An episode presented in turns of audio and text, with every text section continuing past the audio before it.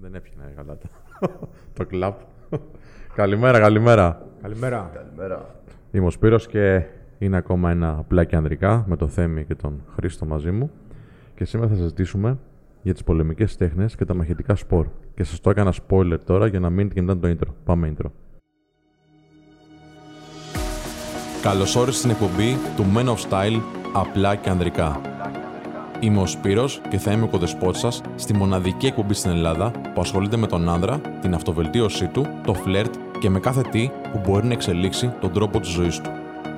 Κάτσε αναπαυτικά και απόλαυσε. Μία εκπομπή που δημιουργείται από το menofstyle.gr το πόρταλ για τον άνδρα που πρέπει οπωσδήποτε να τσεκάρεις. Να πω αρχικά τη διαφορά πολεμικών τεχνών με μαχητικά σπορ. Καλή διαφοροποίηση. Είναι μεγάλη, πολύ μεγάλη διαφορά.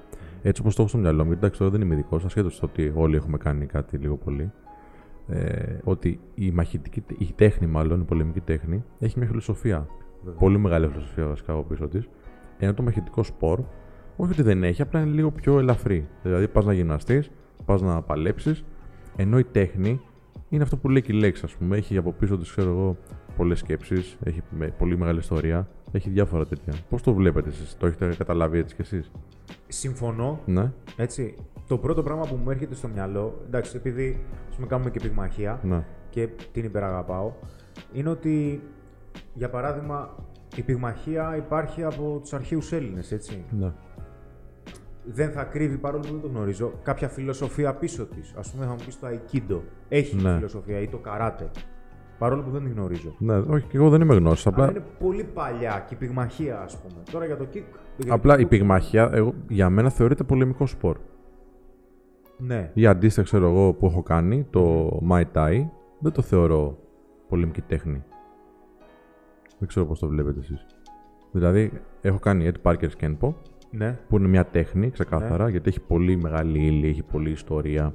Έχει πο- Και το Muay Thai αντίστοιχα όμως, έχει Η ιστορία. του Κέμπο που την ξέρεις. Ναι, ναι. Δηλαδή, Είναι, είναι 25 τεχνικές, ας πούμε, μια αλληλουχία κινήσεων, να το πω έτσι, και 4 κάτα, 4 φόρμες ναι. σε κάθε ζώνη. Που μπορεί να σου πάρει, ξέρω εγώ, από 6 μήνες έως ένα χρόνο για να τις μάθεις. Τόση με ύλη. Είναι σαν να κάνεις μάθημα στη σχολή κανονικά. Και σου εξηγεί σε κάθε κίνηση για ποιο λόγο στέκεσαι έτσι. Φαντάσου τώρα μια αλληλουχία κινήσεων σε μια τεχνική. Είναι χορογραφία. Χτυπη- Μια χορογραφία ακριβώς που μπορεί να πάρει, ξέρω εγώ, από 10 δευτερόλεπτα έως ένα λεπτό η κίνηση όλη αυτή. Εντάξει. Και σε κάθε κίνηση, σε κάθε ε, αλλαγή του χεριού, αλλαγή του ποδιού, το πώς στέκεται η παλάμη σου, πώς στέκεται συγγνώμη, η, η πατούσα σου και όλα αυτά, να υπάρχει λόγος που μπορεί να είναι βασισμένος είτε σε ανατομία, μπορεί να είναι βασισμένος είτε σε κάποιες άλλες μαθηματικές έτσι. Για να Θα έχεις σου μεγαλύτερη πω, δύναμη κτλ. α- Αυτό, αυτό τώρα έχει να κάνει με την εργοδυναμική και με τη βιομηχανική Μπράβο. της κίνηση. εντάξει. Ο, και οι πολεμικές τέχνες και τα δυναμικά σπορ Μμμ. προφανώς κρύβουν από πίσω τους μία φυσική. Δηλαδή που σου λέει ότι θα χρησιμοποιήσεις την ορμή που παίρνεις από τα Ναι, ρε πόδια παιδί μου. λόγω της. Έτσι. Αυτό που αναφέρεις ως φιλοσοφία, για εμένα ξέρεις τι έρχεται, ας πούμε, το κουνг φου. Ναι. Που σου λέει ότι πίσω από, τη, από την κίνηση του τίγρη, ας πούμε, Ναι. Fatality. Σημαίνει ότι το μυαλό του τίγρη είναι επιθετικό, ενώ το μυαλό του πουλιού είναι πιο ειρηνικό, οπότε η- ΟΚ. κάτι τέτοια μου Εντάξει, μου θα μας έρχονται πει, στο αν μυαλό. θα μας πούνε στα σχόλια οι άνθρωποι κάποιος Σίγουρα, πιο ειδικός σίγουρα. έτσι από αυτό. Αλλά εκεί πέρα που θέλω να σταθούμε είναι στο τι έχει προσφέρει στον καθένα μας όλο αυτό. Έτσι. Ε, και ξεκινάω από μένα. Ε, Πάμε. Ξεκινώντας από μικρή ηλικία τις πολεμικές τέχνες, ε, ειδικά στο Kenpo, που είναι, μια, είναι αμερικανόφερτο, έχει πάρει πολύ τις βάσεις του από Ασία εννοείται, αλλά το έφτιαξε ο Ed Parker, ο οποίος είναι ένας εξαιρετικός, ήταν μάλλον ένας εξαιρετικός δάσκαλος. Ε, ήταν αυτός που εισήγαγε και αν θέλετε και τον ε, εισήγαγε εισαγωγικά τον Bruce Lee στα παγκόσμια championships. Ε, ο άνθρωπος αυτός λοιπόν είναι ένας ε, Χαβανέζος που καμία σχέση με, το, με αυτό που έχουμε στο μυαλό μας εμείς στο στερεότυπο ε, Χαβάη. Ήταν ακίνητος, έκανε πάρα πολλά πράγματα, έχτισε τις πρώτες σχολές εκεί πέρα στην Καλιφόρνια κτλ. Και αυτό το πράγμα εξαπλώθηκε. Και ήρθε και στην Ελλάδα κάποια στιγμή. Το έφερε ο κύριος Νικολάου, έτσι να πούμε και ένα όνομα, να τους μνημονεύσουμε τους ανθρώπους γιατί όντως και έχουν κάνει δουλειά, ειδικά στη, στο συγκεκριμένο κομμάτι. Έχει διδαχθεί και στους Ικάρους, γιατί θεωρήθηκε από την ε, διοίκηση, αν θέλετε, των ε, ενόπλων δυνάμεων ότι σε περίπτωση που ένας πιλότος πέσει και έχει να ε, να αντιμετωπίσει πολλαπλούς εχθρούς, το Kenpo θα ήταν μια καλή ε, τέχνη να γνωρίζει. Εντάξει. ΟΚ, okay, γελάς. Αλλά έτσι το σκέφτηκαν. Αν πέσει και ζήσει. Ναι, αν πέσει και ζήσει, ναι, ρε παιδί μου, πέφτει με το λεξίδι. Αν πέσει και ζήσει, λοιπόν, θα είναι κρίμα να το φάνε εκεί πέρα Ζουλού. εντάξει, να ξέρει λίγο. λοιπόν. μια, δηλαδή, και έτσι όπως το βίωσα, ειδικά μετά τον πρώτο χρόνο, γιατί στην αρχή, ξέρεις, είναι έχει λίγο ε, κινήσεις, απλά να μάθεις λίγο. Πώς μαθαίνεις τα πρώτα βήματα σε μια χορογραφίας, σε ένα χορό. Ε, δεν δεν καταλαβαίνεις πολλά πράγματα. Είναι πώς το βλέπουμε στην ταινία Wax on, Wax off. Wax on, wax off. Που δεν καταλάβαινε, ας πούμε, έκανε έτσι στο Karate Kid. Ναι. Και δεν αντιλαμβανόταν γιατί το έκανε όλο αυτό. Αλλά χτίζεται ένα κλειστό. Ναι. Στο δεύτερο χρόνο όμως, στη δεύτερη ζώνη μάλλον, τα πράγματα γίνονται πολύ πιο απαιτητικά. Απαιτεί από σένα και πειθαρχία απαιτεί να ξέρεις το σώμα σου, να ξέρεις το σώμα του, να ξέρεις ανατομία. Έχει πολύ ιδιαίτερες γνώσεις ανατομία. Ανατομία, πάρα πολύ ιδιαίτερες. Και από εκεί πέρα σου λέει, κοίτα να δεις, να πιστεύεις στον εαυτό σου, που είναι πολύ σημαντικό. Ε, να μην πας για να πολεμήσεις, να πας να ζήσεις. Εντάξει, σου λέει ταπεινότητα, αλλά να αποφύγεις και τη μάχη αν χρειαστεί, για να βοηθήσεις και τον άνθρωπο που είναι σε, ε, σε νεύρα εκείνη τη στιγμή, τον αντίπαλό σου. Ναι, βέβαια. Και είναι πολύ σημαντικό να πούμε ότι ο, ο, ο όρκος, αν θες, του Κένπο, γιατί έχει και όρκο, είναι ότι λέει, ας πούμε, σε ένα σημείο, δεν χρειάζεται να το πούμε τώρα, όποιος θέλει το ψάχνει online, ε, λέει ότι ζητάω συγγνώμη εκ των προτέρων για αυτά που θα προκαλέσω στον εχθρό μου. Γιατί ο σκοπός είναι να αποφύγεις τη μάχη εν τελεί. Και αλήθεια είναι ότι το φευγά του η μάνα δεν έκλαψε ποτέ. Έτσι, τι λες. Ναι, κοίταξε τώρα, θα σου πω. Όταν κάποιος άνθρωπος είσαι έτοιμος να τσακωθείς μαζί του και σου πει, φίλε, κοίταξε, αλλά να ξέρεις, σου ζητάω συγγνώμη από τώρα για ό,τι θα σου κάνω. Όχι, δεν το λες στον Μαρκό στη μάχη. Το, δηλαδή, το ανάβει στα λαμπάκια και λες, τι λες, ρε φίλε. Τώρα, το λες στη σχολή αυτό, έτσι, για να σου μείνει ότι ναι, ξέρεις, okay. μην τον διαλύσεις τον άνθρωπο, μην τον σκοτώσεις. Γιατί υπάρχουν πολλές τεχνικές οι οποίες το πάνε μέχρι τέλους, καθώς η φιλοσοφία του Κένπο είναι ότι με τις λιγότερες δυνατές κινήσεις να βγάλει τον αντίπαλο εκτός μάχης. Οπότε το, το λιγότερο είναι να σου σπάσει, ξέρω εγώ, χέρι-πόδι και το πιο τέτοιο να σε φέρει εκτός ζωής, να το πω έτσι, εκτός μάχης απλά. Okay. Ε, είναι όντως μία από τις πιο ε, πώς το πω, θανατηφόρε ε, ε, τέχνες από αυτές που έχω δει. Έτσι. Δεν, δεν συγκρίνεται ας πούμε, με taekwondo, με τέτοια πράγματα, με πιο παραδοσιακά. Δεν συγκρίνεται. Γιατί είναι καθαρά street fighting. Έχει και όπλα. Έχει και όπλα, ναι. Μαχαιρία. Και όλες οι τεχνικές βγαίνουν και με sticks και με ε, σπαθιά. Όλες τις τεχνικές. Απλά σου λέει, ρε παιδί μου, εντάξει, δεν θα βρεις εύκολα σπαθιά στον δρόμο. Έτσι. Οπότε ένα, ένα stick, ένα ξύλο να το σπάσεις στα δύο και να το έχεις, βοηθάει.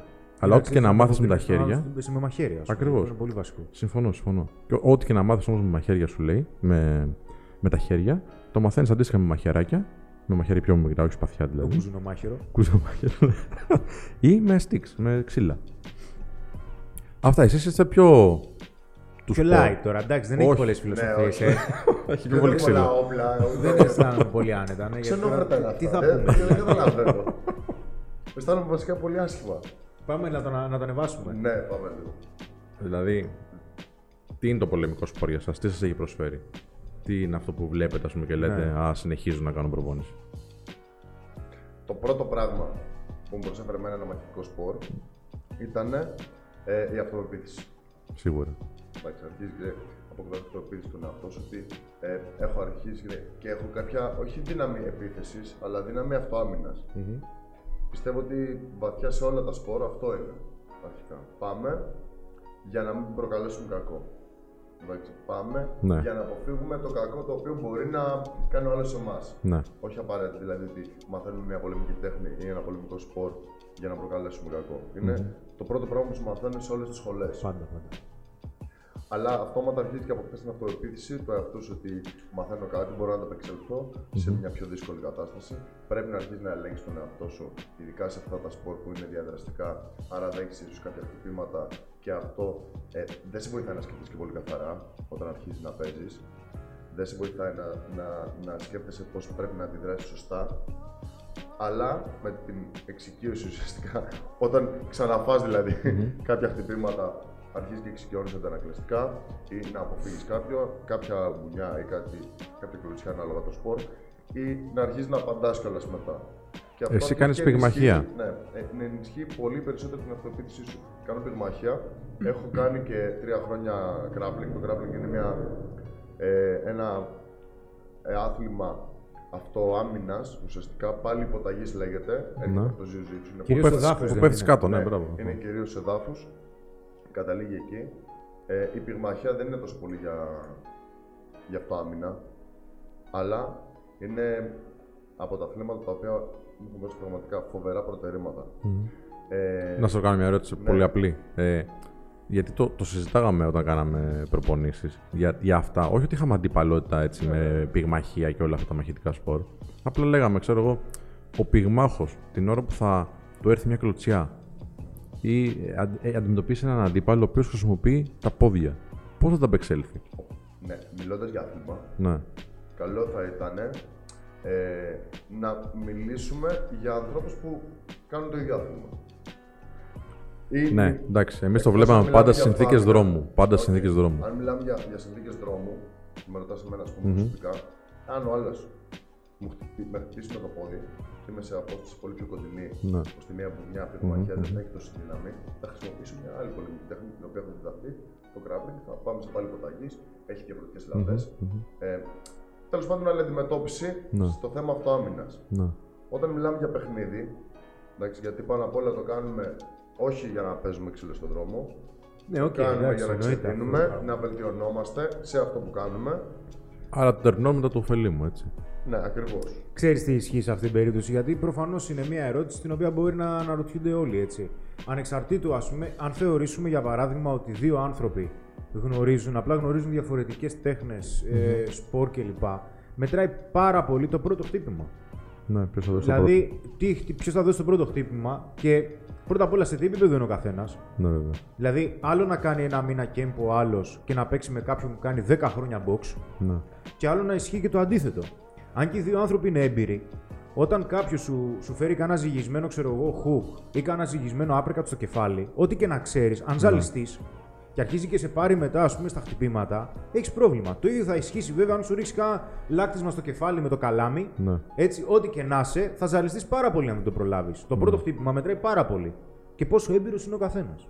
Ωραία, να πούμε εδώ ξανά ότι εμείς δεν είμαστε ειδικοί, το έχουμε διδαχθεί ως ένα βαθμό, δεν είμαστε όμως δάσκαλοι, ούτε μπορούμε να ξέρουμε σε ε, βάθος όλο αυτό το πράγμα που λέγεται η πολεμική τέχνη ή μαχητικό σπορ και την φιλοσοφία πίσω από αυτό. Οπότε, αν θέλετε, συνεισφέρετε με τα σχόλιά σας κτλ. Και, και το συζητάμε σαν να είμαστε αθλητές απλά και μαθητές αυτού του πράγματος.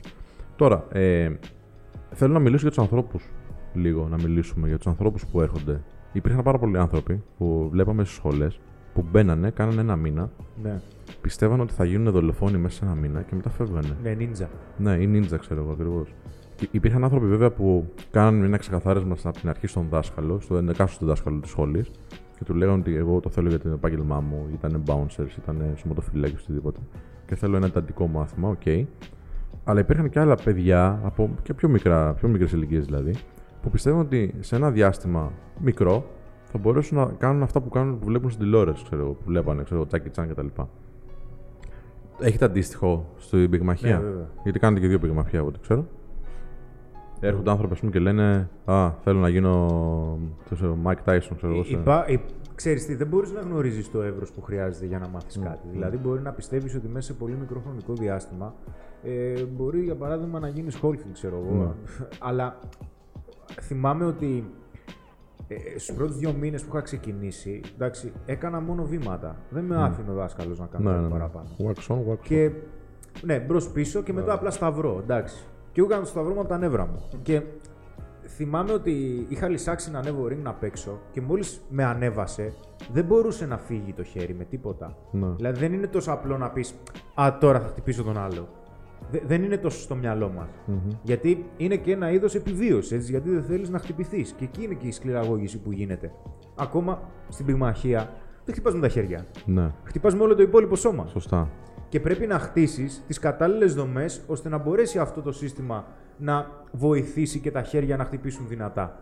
Γι' αυτό και με, θα δεις ας πούμε και τους επαγγελματίες τους πυγμάχους που και 60 κιλά να είναι, άμα σε χτυπήσουν, εντάξει είναι μπουνιά και κατεδάφιση. Θα, θα, θα, σου έρθει, ναι, θα σε πάει κάτω πάρα πολύ γρήγορα. Δεν έχει να κάνει μόνο με τα κιλά. Έχει να κάνει με το πώς χρησιμοποιείς τα κιλά σου και το πώς τα αξιοποιείς. Αυτά. Και με την πάροδο του χρόνου μαθαίνετε. Πάλι για τους ανθρώπους. Για αυτούς τους ανθρώπους που είναι λίγο πιο έντονοι, ρε παιδί μου. Γιατί έρχονται γι' αυτό. Θέλουν να παίξουν ξύλο, γιατί γουστάρουν, γιατί Ναι. ε, κάτι τους στέκει, ξέρω εγώ, στη ζωή τους, στο σπίτι τους, δεν έχει σημασία. τώρα. Ναι. Πάνω στο ring. Ναι. Πάνω την ώρα που κάνεις το, το grappling, την ώρα που κάνεις την πυγμαχία, έτσι, το, το παιχνίδι και όλα αυτά. Γιατί έχει και σωματική επαφή όπως και να το κάνουμε τώρα.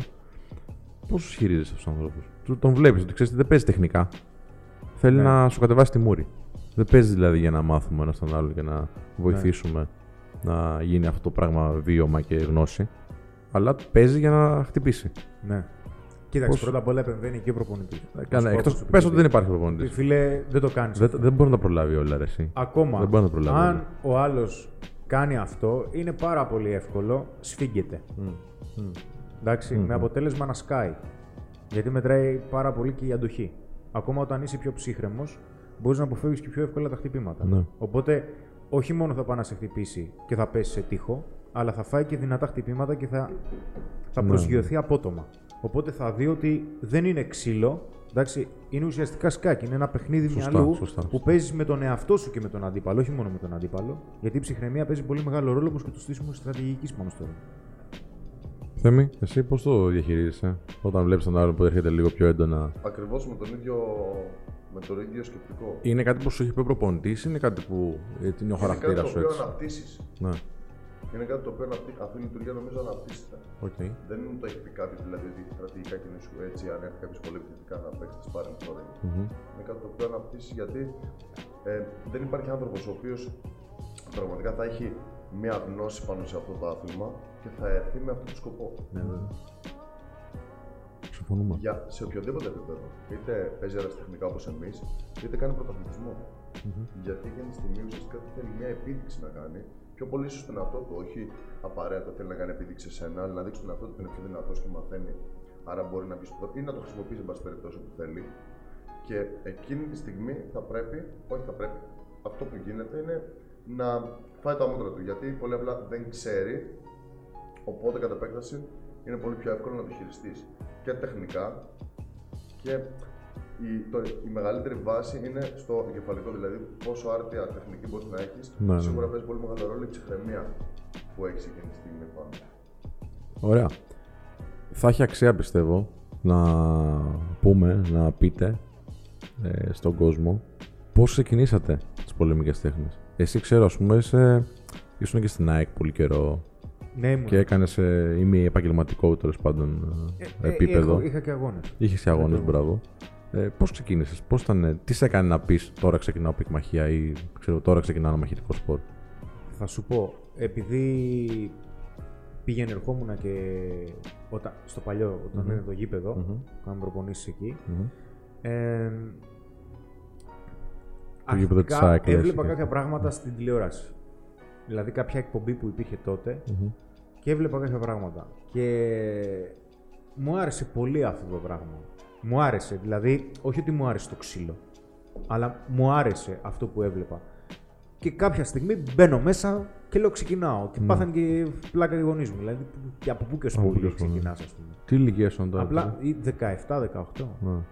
Εκεί ξεκίνησα περίπου. Δεν υπήρχε δηλαδή κάποιο έτσι ε, πυροτέχνημα που έγινε στην Ω. καθημερινότητά σου; Όχι, δεν θυμάμαι. Δεν νομίζω. Φίλε, σε μένα όμως έγινε έτσι. Και ήμουν 14 χρονών. Και υπήρχε μια φάση που ήταν ε, στη δυτική Αττική τέλος πάντων. Ήταν Ναι. λίγο ε, επισφαλή τα πράγματα. Ναι. Ε, ήταν τώρα μιλάμε 90 κάτι φαντάσου. 96. 95-96. Ναι. Λοιπόν, εκεί ήταν λίγο επισφαλή τα πράγματα. Εγώ είχα και ύψος, είχα και όγκο γενικά πάντα. Ε, αλλά νιώθα πάντα ανασφάλεια γιατί δεν ήξερα πώς να τον αξιοποιήσω αυτό το ύψος και τον όγκο τέλος πάντων. Και τυχαίνει μια μέρα που είχαμε ακούσει ένα συμβάν. Είχαν ψηρίσει, έτσι το λέγαμε τότε, ένα παιδί. Εντάξει, του είχαν πάρει μπουφάνλι αυτά τα πάντα, ξέρω, τον είχαν χτυπήσει ελαφρώς βέβαια. Ε, να βλέπω όπως περνάω από το σχολείο απ' έξω ε, να ανοίγει μια σχολή καράτε. Και είχα στο μυαλό μου τώρα να πάω κάνα γυμναστήριο, να κάνω μπράτσα. Έτσι έλεγα στο παιδικό μου το μυαλό, έτσι 15 χρονών τώρα. Ή να πάω να κάνω μια τέχνη. Και μπαίνω μέσα, παιδιά. Βλέπω ένα χώρο, φαντάζομαι τώρα 50 τετραγωνικά, όχι πιο μεγάλο.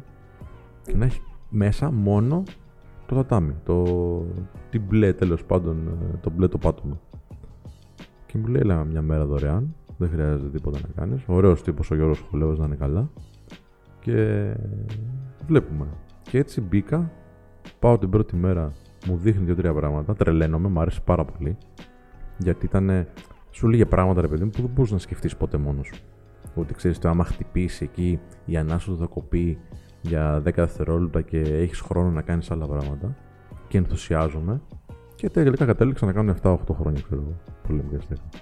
Εσύ έχεις τίποτα έτσι ιδιαίτερο; Όχι κάτι ιδιαίτερο. Ή απλά θες να γυμναστείς, ας πούμε. Ε, ότι γε- γενικά να είμαι αθλητικός αλλά δεν το έκανα γι' αυτό. Πιο πολύ ήθελα να μάθω καινούργια πράγματα.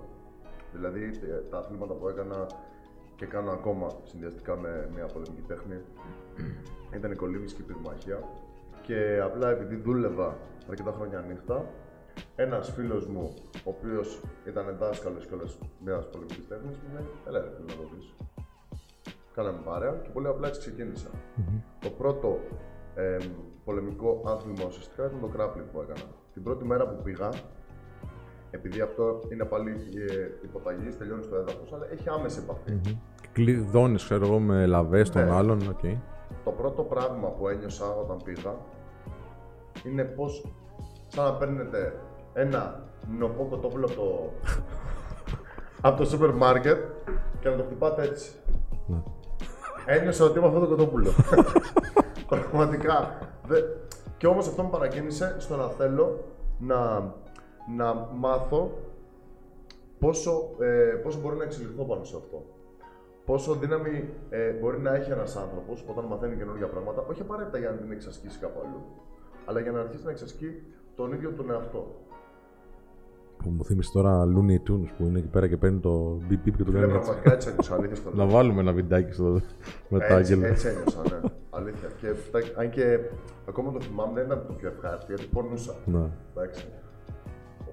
Πονούσα, αλλά ήταν, ήταν το τσάκ που λέω εντάξει, δεν πρόκειται να αφήσω ποτέ ξέρεις, κάτι τέτοιο, κάτι τόσο διαδραστικό. Γιατί είναι διαφορετικό το, ε, το μπάσκετ, Ναι. για παράδειγμα. Το Και είναι η επόμενη ερώτηση που θέλω. Βάζει ο άλλος ένα καλάθι και σου ρίχνει την ψυχολογία από ότι δέχεσαι μια μπουνιά. Δεν πρέπει να πέσει η ψυχολογία σου. Πρέπει να απαντήσεις, να μείνεις ψύχρεμος και να απαντήσεις. Αντίστοιχα είναι Ναι. και, και με τα άλλα αθλήματα, τα πολεμικά αθλήματα. Μπορεί να σου κλειδώσει το χέρι, για παράδειγμα.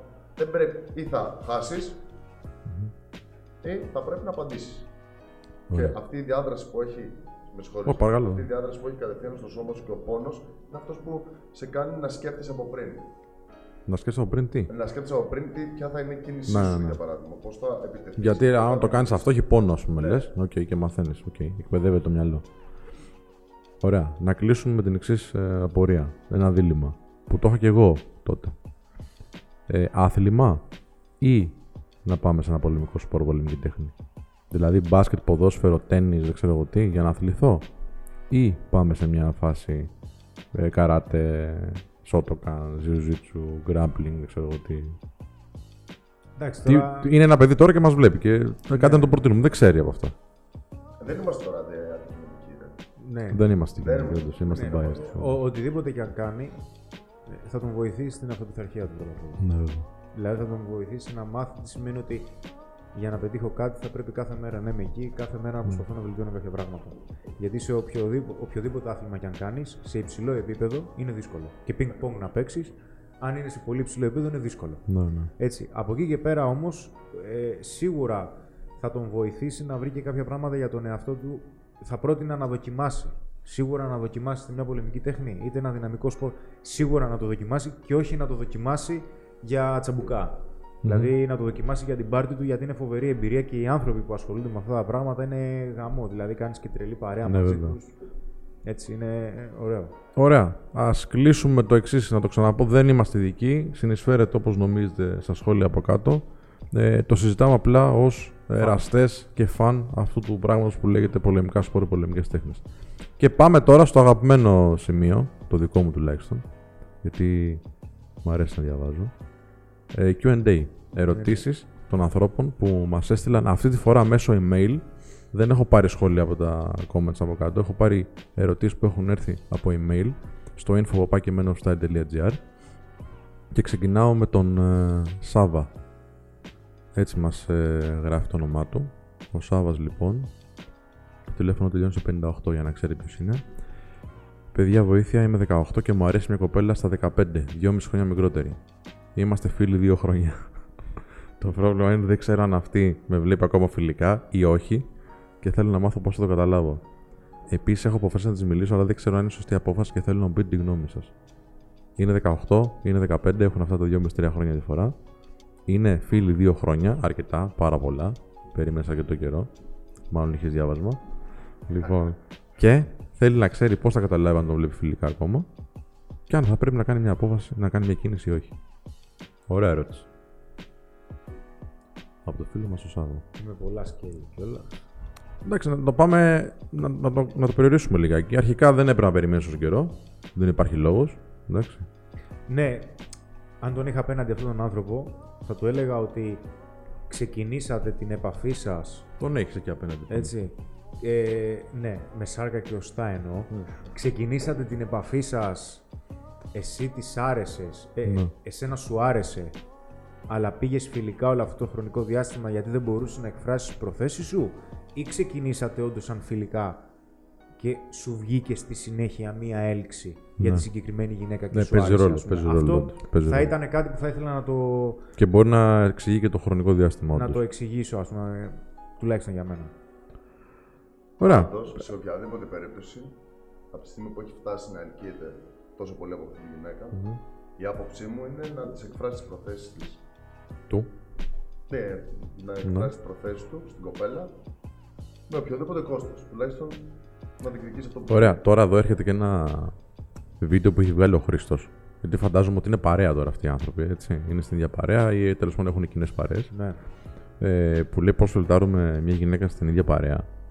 Ε, μπορώ όμως να πω ότι από προσωπική άποψη ότι εάν εφαρμόσεις αυτά που λέει ο Χρήστος θα έχεις μια πολύ καλή έτσι, απόδοση αλλά προτείνω ε, να το κάνεις αφού έχεις αποστασιοποιηθεί για ένα διάστημα.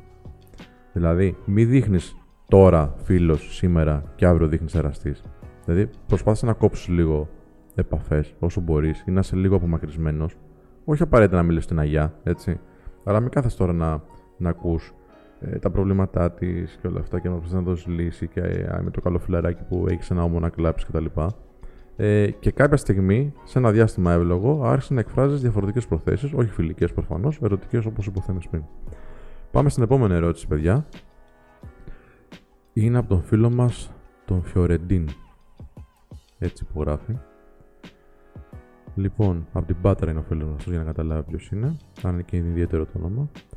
Λοιπόν, να σου πω ότι είμαι ντροπαλός λέει με τις γυναίκες. Έχω παρατηρήσει που όταν αρχίζω να μιλάω με μια κοπέλα σιγά σιγά μου φεύγουν οι ντροπές και παίρνω θάρρος. Αλλά αυτό γίνεται λέει, σιγά σιγά με την κουβέντα. Το πρόβλημα είναι ότι δεν μπορώ να πλησιάσω κοπέλες σε δημόσιους χώρους, γιατί εκεί ντρέπομαι ακόμη πιο πολύ και γενικά δεν έχω ιδέες να μιλήσω. Μας τα πει όλο ο φίλος μου εδώ, ότι. Ωραία. Είναι ντροπαλός. Η ντροπαλότητα είναι κάτι το οποίο το διαχειριζόμαστε με στατιακή έκθεση και να, να το κλείσουμε εκεί. Οπότε σιγά σιγά άρχισα να μιλάς με περισσότερο κόσμο, όχι μόνο οι γυναίκες, γενικότερα να μιλάς και να εκθέτεις τον εαυτό σου σε πιο έτσι, κοινωνικές καταστάσεις. Αλλά λέει όταν μιλάω μια κοπέλα, μου φεύγουν οι ντροπές σιγά σιγά. Γιατί είναι, είναι το αποτέλεσμα της σταδιακής έκθεσης. Τι θα του λέγαμε τώρα του άνθρωπου. Πολλά μπορούμε να το πούμε. Εντάξει. Να μην μιλάω μόνο εγώ, πείτε και εσείς κάτι, ξέρω. εγώ. είναι, το πρόβλημά του είναι, έτσι όπως το καταλαβαίνω εγώ, ότι σε δημόσιο χώρο πιστεύει ότι τον βλέπουν και δεν πλησιάζει. Αλλά όταν πλησιάζει είναι κομπλέ. Αλλά δεν έχει ιδέες. ναι.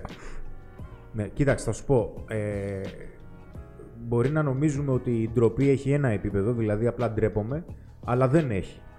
Γιατί άλλο μου φεύγει η ντροπή απλά να συνεχίζω να μιλάω μαζί της, για παράδειγμα, ε, για τον καινούριο φυτό που πήρα τη γλάστρα στο σπίτι μου και άλλο να αρχίζω να εκφράζω κάποιο ερωτικό ενδιαφέρον περισσότερο, έτσι. Ναι, βέβαια. άλλο το ένα, άλλο το άλλο.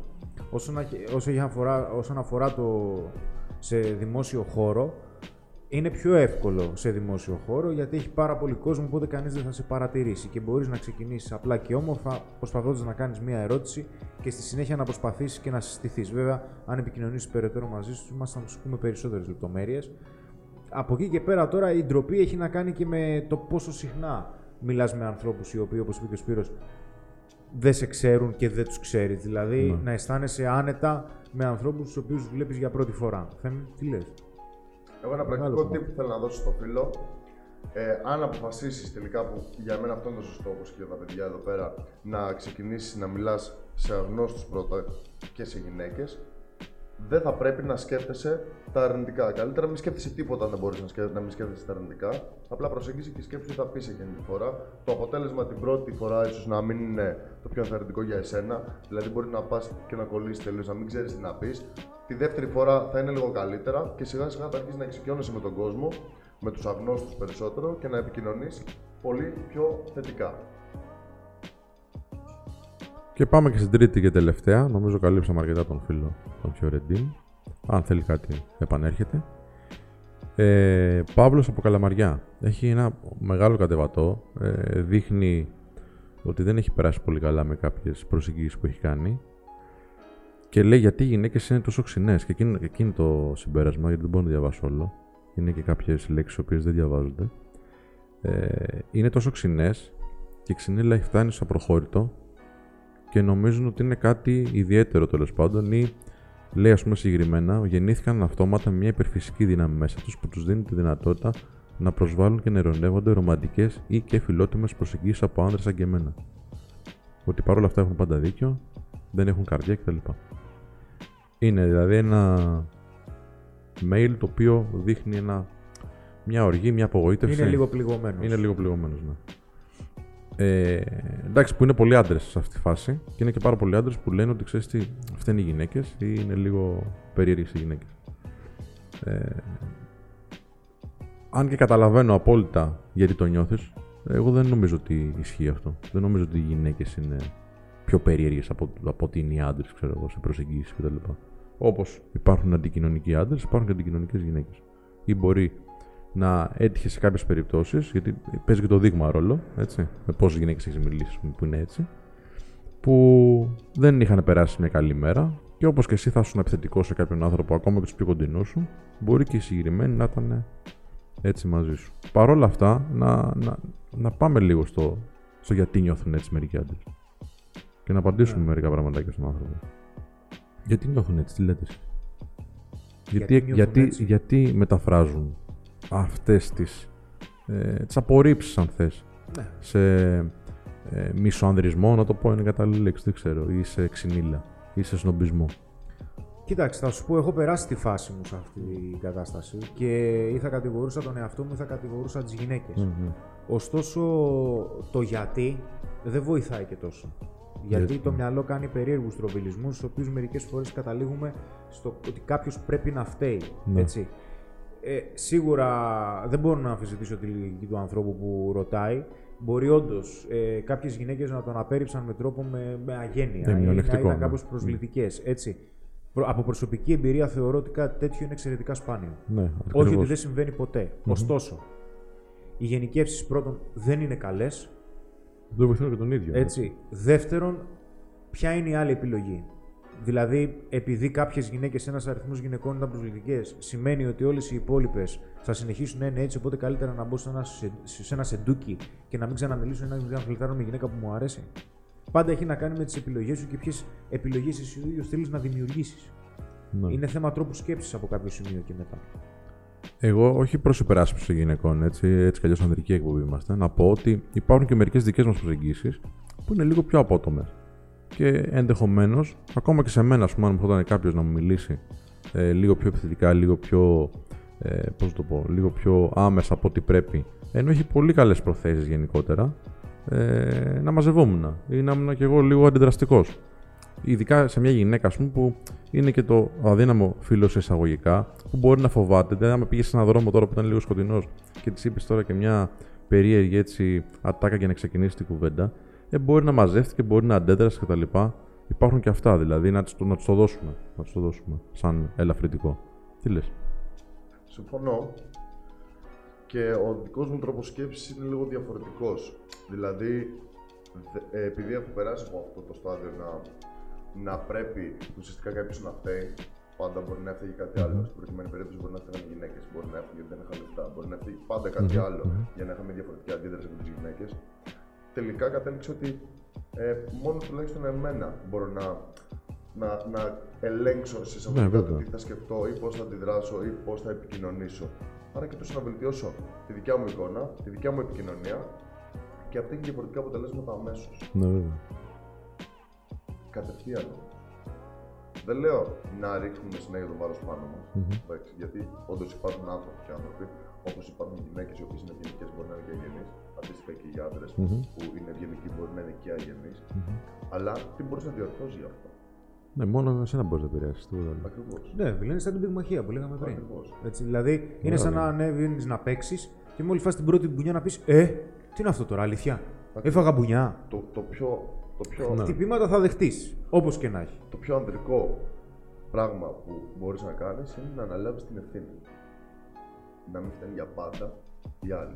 Ούτε εσύ έτσι. Απλά Δεν προσπαθείς φταίς να τόσο. βελτιωθεί από Ακριβώς. τη διαδικασία. Δεν πρέπει να Μα φταίει είναι κάποιος λογικό. απαραίτητα. Είναι λογικό. ναι. Είναι συνθήκες, είναι timing, το τι προβάλλεις και εσύ ανάλογα με την ψυχολογία σου, σε τι Έτσι. θα πετύχεις και τη γυναίκα. ΟΚ, εντάξει. Ακριβώς. Ε, φίλε, και στο φινάλε, άμα τη δεις τώρα από την αρχή να είναι λίγο έτσι σνομπ, υπάρχουν και άλλες που είναι πιο καλές. Πήγαινε στην επόμενη και τελείωσε. Ωραία, πάρα πολύ ωραία. Ευχαριστώ πάρα πολύ, παιδιά, που ήσασταν εδώ. Το κλείσουμε καλά. κάπου εδώ. Ευχαριστούμε και εσάς που παρακολουθήσατε, το ακούσατε είτε το είδατε στο YouTube. Ε, τα σχόλιά σας τα, τα διαβάσουμε όλα. Πάντα τα διαβάζουμε όλα και προσπαθούμε να απαντήσουμε και σε όλα. Ε, κάντε ένα subscribe αν είστε καινούργιοι στην παρέα ή ένα, ένα ε, πώς το λένε, το follow στο podcast όπου τα ακούτε κτλ. Σας ευχαριστούμε πάρα πάρα πολύ. Να είστε καλά. Να είστε Bye. καλά.